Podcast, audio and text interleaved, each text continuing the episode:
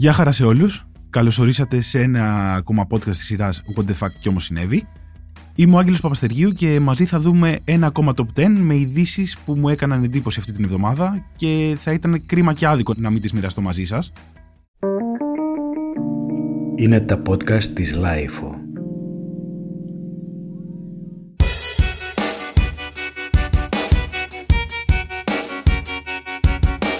Πρωτού ξεκινήσουμε όμως το top 10, θα ήθελα να μοιραστώ μαζί σας ε, τη μεγαλύτερη απογοήτευση που βίωσα ήδη για το 2023. Ε, το γιορτινό κλίμα έχει φύγει, έχουμε μπει σε ψηλοφυσιολογικούς ρυθμούς και ήταν Κυριακή και σκέφτηκα δεν θα ήταν μια τέλεια ιδέα να πάω να δω το Avatar. Ε, δεν ήταν.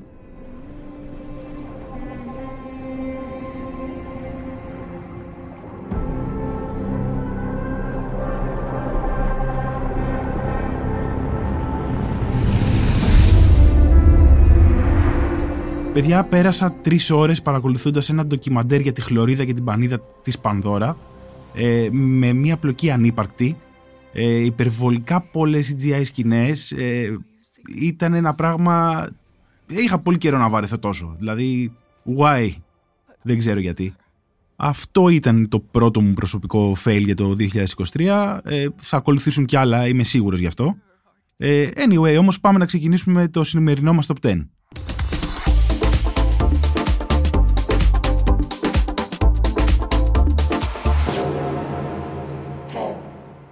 Στο νούμερο 10 συναντάμε κάποια αποσπάσματα από το νέο βιβλίο του πρίγκιπα Χάρη. Ε, πιο συγκεκριμένα ο Χάρη μας ε, είχε χιονίστερες στο πέος του ε, και φοβόταν μην του κάνουν επεκτομή. Ε, έτσι έκανε αυτό που θα έκανε ο καθένας στη θέση του. Έψαχνε στην Google για να βρει απαντήσεις. Το πραγματικά αξιοθαύμαστο με το Χάρη και τη Μέγκαν είναι ότι αποφάσισαν να κάνουν την ηρωική έξοδο από τη βασιλική οικογένεια για να ζήσουν μια ήρεμη ιδιωτική ζωή και τα κατάφεραν πάρα πολύ καλά ε, κάνανε συνέντευξη στην όπρα, η, η σειρά στο Netflix, το βιβλίο λίγο άβολο, αλλά δεν έχει καμία σημασία. Ε, Τέλος πάντων, ο Χάρη πήγε το oversharing του ένα βήμα παραπέρα. Έγραψε για την πρώτη του φορά που έκανε σεξ. Έγραψε. Έκανε λεπτομερή αναφορά στις χιονίστρες στο πέος του. Επίσης έκανε. Το ζητήσαμε. Όχι διάολε.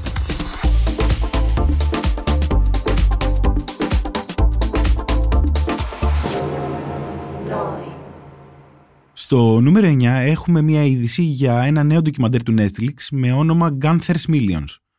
Επειδή λίγο δράμα ποτέ δεν είναι αρκετό, ε, από τον πρίγκιπα Χάρη πάμε τώρα στον πλουσιότερο σκύλο του κόσμου, ο οποίος ε, θα έχει πλέον το δικό του ντοκιμαντέρ, σαν το Χάρη και τη Μέγκαν καλή ώρα. What would you think if I told you a story about a very wealthy countess? When she died, she gave everything to her dog, Gunther.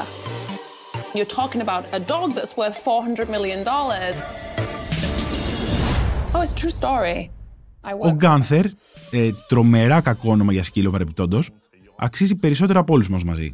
Και ναι, ζει μέσα στην πολυτέλεια. Ε, δηλαδή, άνθρωποι που έχουν γνωρίσει και εργαστεί για τον Γκάνθερ αναφέρουν ότι έχει πολυάριθμα περιουσιακά στοιχεία, όπως ιδιωτικά τζετ, γιότ, ακίνητα, κουλουπού. Και το καλύτερο είναι πως βρίσκεται και στο επίκεντρο ενός σκανδάλου. Άρα, εκτός ότι είναι πλουσιότερος, είναι και πιο ενδιαφέρον από όλους μας μαζί. Α πούμε ότι είναι δίκαιο. Το ντοκιμαντέρ λοιπόν θα κάνει πρεμιέρα στο Netflix την 1η Φεβρουαρίου. Ε, θα προβληθεί σε τέσσερα μέρη και θα εξερευνά πόσο ακριβώς ο συγκεκριμένος σκύλος συγκέντρωσε τα πλούτη του και τι έκαναν εκείνοι που διαχειρίζονται την περιουσία του με τα μετρητά. Γενικά υπομονώ, Γκάνθερ, να πάρω ιδέες για το πώς έκανες τέτοια καριέρα.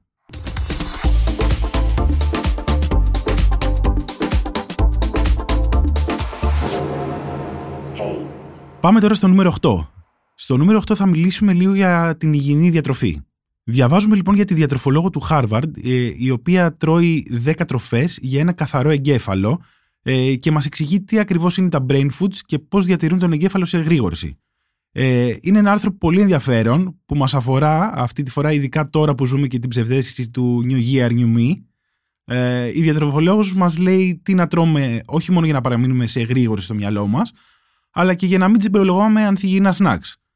Μας προτείνει να τρώμε μούρα, φασούλια. Φασούλια. Φασόλια είναι το σωστό. Ε, πολύχρωμα φρούτα, λαχανικά και μπαχαρικά. Γενικά τα brain foods έχουν ποικιλία, αν μη τι άλλο. Το θέμα όμως ποιο είναι εδώ; Το θέμα είναι ότι αυτή καλά τα λέει. Εμείς θέλουμε να αποφύγουμε όμως τα σουβλάκια τη πίτσες.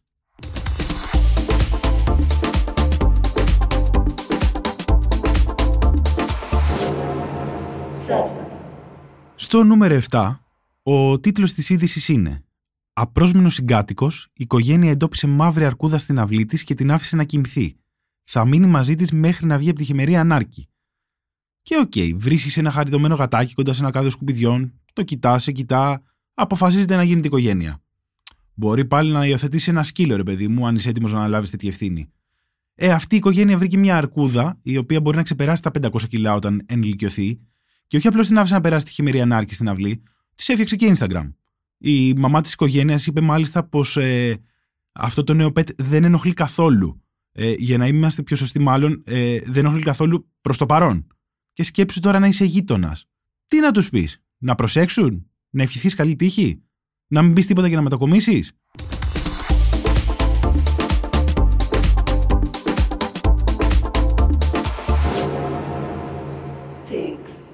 Στο νούμερο 6 πάμε σε μια πολύ cool είδηση που μας έρχεται από τη Βρετανία και σκεφτείτε λοιπόν ότι μπαίνεις ε, στο μετρό του συντάγματος μια Κυριακή. Σύνταγμα. Ανταπόκριση με τη γραμμή 3. Αγία Μαρίνα, Δουκίσης Πλακεντίας, αεροδρόμιο. Έχεις λίγο hangover από το Σάββατο, βγήκες για καφέ ωστόσο ρε παιδί μου, γέλασες και θέλεις ένα πράγμα. Να γυρίσεις σπίτι. Έστω επίσης ότι γύρω σου ξαφνικά όλοι αρχίζουν και βγάζουν τα παντελόνια τους και μένουν με τα εσόρουχα. Τι κάνεις; Ε, ρωτώ τι κάνεις γιατί να ξέρετε ότι αυτό στο Λονδίνο είναι thing, ε, με μεγάλη συμμετοχή μάλιστα. Ε, πιο συγκεκριμένα, πρόκειται για την εκδήλωση Μέρα χωρίς παντελόνι στο μετρό του Λονδίνου, η οποία πραγματοποιείται και σε πολλές άλλες πόλεις του κόσμου. Ε, αλλά ευτυχώς ή δυστυχώς εδώ όχι ακόμα. Ε, είναι λίγο άβολα, ας είμαστε ειλικρινείς. Ε, και για όποιον θέλει να το κάνει και εικόνα, ε, να ξέρετε ότι στο site υπάρχουν και φωτογραφίες, μπορείτε να μπείτε να δείτε. Και πάμε στο νούμερο 5.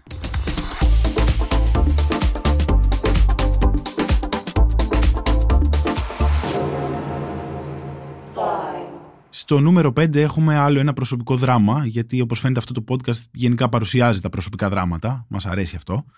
Διαβάζουμε λοιπόν για μια τύπησα που στα 17 της κέρδισε ένα εκατομμύριο λίρες ε, σε λοταρία και το μετάνιωσε καημενούλα.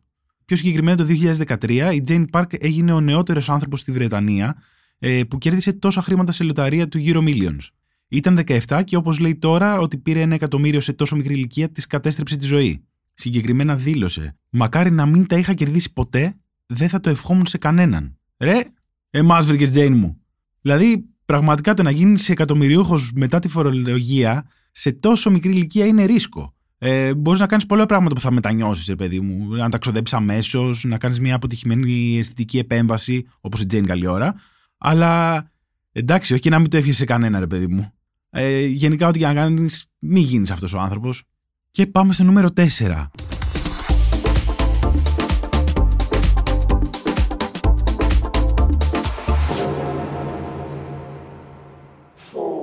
Στο νούμερο 4 έχουμε μια είδηση ε, ταυτόχρονα αστεία και θλιβερή.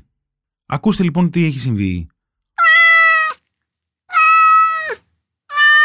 Ο Τίτο είναι ένας γάτος από τη Βολιβία, ο οποίος ταξίδευε αμέριμνος αεροπορικός με την ιδιοκτήτριά του ε, και όταν έφτασαν στον προορισμό τους, ε, είχε χαθεί μυστηριωδώς από το κλουβί του. Τι έκανε λοιπόν αυτοί οι μικροί θεούλιδες από την αεροπορική εταιρεία γι' αυτό, την πιο τέλεια ιδέα πραγματικά που τους ήρθε στο μυαλό. Ε, βάλανε κάποιον να το ψάξει, Όχι. Κάλεσαν τις αρχές για βοήθεια; Επίσης όχι. Αυτό που έκαναν όμως ήταν να προσλάβουν ένα medium για έξτρα βοήθεια στην έρευνα. Κάλεσαν δηλαδή μια Madame Zaira για γάτες αν θέλετε. Ε, δεν ξέρω αν πιάσατε το reference από Κωνσταντίνου Κελένης. Το medium λοιπόν είπε ότι θα μπορούσε να μιλήσει στον Τίτο για να ανακαλύψει πού βρίσκεται, αν φοβάται, αν κρύβεται ή αν έχει συμβεί κάτι πολύ σοβαρό. Και αυτά δεν τα δήλωσε ακριβώς το medium, τα δήλωσε ο Υφυπουργός Προστασίας του Καταναλωτή Χόρχε Σίλβα. Και το, το medium καλά έκανε και τα είπε.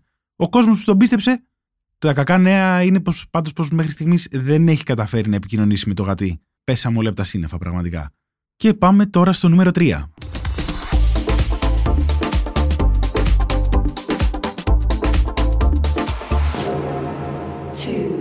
Όλοι έχουμε περάσει εκείνη τη φάση στη ζωή μας που χανόμασταν στον υπολογιστή, φορούσαμε ακουστικά και δεν μας ένοιαζε αν το σπίτι θα έπαιρνε φωτιά ε, ήταν ίσως ο τρόπος να διατηρήσουμε την ψυχική μας υγεία στα εφηβικά μας χρόνια, ε, ή ίσως απλά απολαμβάναμε το χόμπι μας ε, λίγο παραπάνω. Ε, μια μητέρα λοιπόν, προσπαθώντας να επικοινωνήσει με την 11χρονη κόρη της, ε, έκανε ένα από τα καλύτερα πράγματα που έχουν γίνει ποτέ, ε, κατά γνώμη της πάντα, έτσι, όχι τη δική μας. Στην πραγματικότητα ήταν το λιγότερο cool πράγμα που θα μπορούσε να συμβεί σε ένα παιδί. Ε, τι έκανε λοιπόν αυτή η μάνα; Επειδή δεν μπορούσε να βρει με τίποτα την κόρη της στο τηλέφωνο ή οπουδήποτε αλλού, ε, μπήκε στο διαδικτυακό παιχνίδι που έπαιζε με τους φίλους της και τη βρήκε online. Και όχι απλά συνδέθηκε, αλλά έγινε και συνοδηγός της στο ψηφιακό αυτοκίνητο της κόρης της για να της πει να βγάλει το φαγητό από την κατάψυξη. Τώρα γενικά αυτή συμβουλεύει όλους τους γονείς να το δοκιμάσουν. Παιδιά, όχι, μεγάλο όχι. Ε, αν είστε γονείς, μην το κάνετε. Πάντως, ε, αυτό που σκέφτομαι εγώ είναι και η δική μου η μάνα, αν ήξερε να χειρίζεται ηλεκτρονικό υπολογιστή, μάλλον θα έκανε τα ίδια και χειρότερα.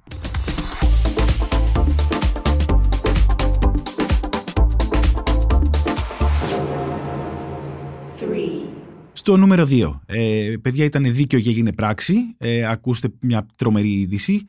Ε, στην Dream Eleven, ε, μια πλατφόρμα fantasy gaming με έδρα το Mumbai, ε, οι υπάλληλοι πληρώνουν πρόστιμο κοντά στα 1200 δολάρια αν έχουν το θράσος να επικοινωνήσουν για εργασιακά ζητήματα με συναδέλφους που βρίσκονται σε άδεια. Ε, γιατί περί θράσου πρόκειται. Μην δούμε και έναν άνθρωπο να παίρνει μερικές μέρες day off, ε, να απολαύσει λίγο τη ζωή του, ντε και καλά και να το χαλάσουμε. Ε, και όπως είπε και ένας από τους ιδρυτέ εταιρείας, κανείς δεν θέλει να είναι αυτός ο κόπανος που θα τηλεφωνήσει σε κάποιον που έχει αποσυνδεθεί. Γιατί για να λέμε την αλήθεια, περί κόπανου πρόκειται. Ε, εγώ αυτό που θα πω ότι είναι μια καταπληκτική ιδέα από την πλευρά της διοίκησης, ε, σε αντίθεση με τη δική μου ιδέα, ας πούμε, για πάνω εδώ το Avatar την Κυριακή, και άντε και στα δικά μας. Και φτάσαμε αισίως ε, στο νούμερο 1.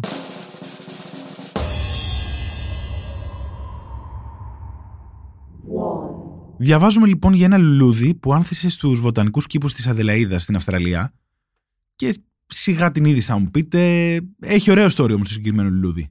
Κάποιοι το λένε λουλούδι πτώμα και έτσι θα το, θα το αποκαλούμε κι εμείς γιατί είναι τέλειο το όνομα. Ε, το λουλούδι πτώμα λοιπόν μπορεί να γίνει ψηλότερο από 2 μέτρα, να ζυγίσει πάνω από 150 κιλά και κάθε λίγα χρόνια για περίπου 48 ώρες μυρίζει σαν ψόφιος αρουραίος. Και άλλοι λένε ότι η μυρωδιά θυμίζει δίσο πόδια, ε, τυρίλα, τέτοια πράγματα.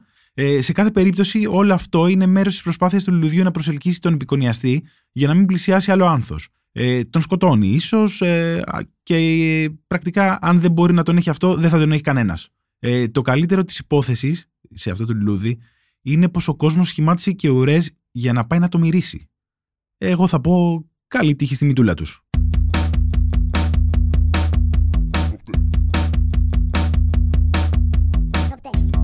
Αυτό λοιπόν ήταν και το σημερινό top 10 μας. Ε, γενικά πάντα σκέφτομαι ποιος είναι ο καλύτερος τρόπος επειδή μου να κλείσω το podcast ε, και ποτέ δεν μου έρχεται κάτι καλό. Ε, έτσι αυτή τη φορά αποφάσισα να κλείσω ε, σαν άλλος Θοδωρής Δρακάκης για ποιον δεν το θυμάται είναι αυτός ο κυριούλης που παρουσιάζει τις ειδήσεις στο Star. Ε, και μισό λεπτάκι να παρακολουθήσω και τη σοβαρή φωνή μου. Ευχάριστο ή δυσάρεστο, αυτό ήταν το top 10 μου για αυτή την εβδομάδα. Είμαι ο Άγγελος Παπαστεργίου και αυτό ήταν άλλο ένα επεισόδιο της σειράς What the fuck και όμως συνέβη. Αν θέλετε να παραμείνετε ενημερωμένοι για τις πιο What the fuck ειδήσεις της εβδομάδας, ακολουθήστε τη σειρά στο Spotify, Google Podcast ή Apple Podcast. Μέχρι την επόμενη φορά, για χαρά σε όλους. Ηχοληψία, επεξεργασία και επιμέλεια, φέδωνας χτενάς και μερόπικοκίνη. Ήταν μια παραγωγή της LIFO. Είναι τα podcast της LIFO.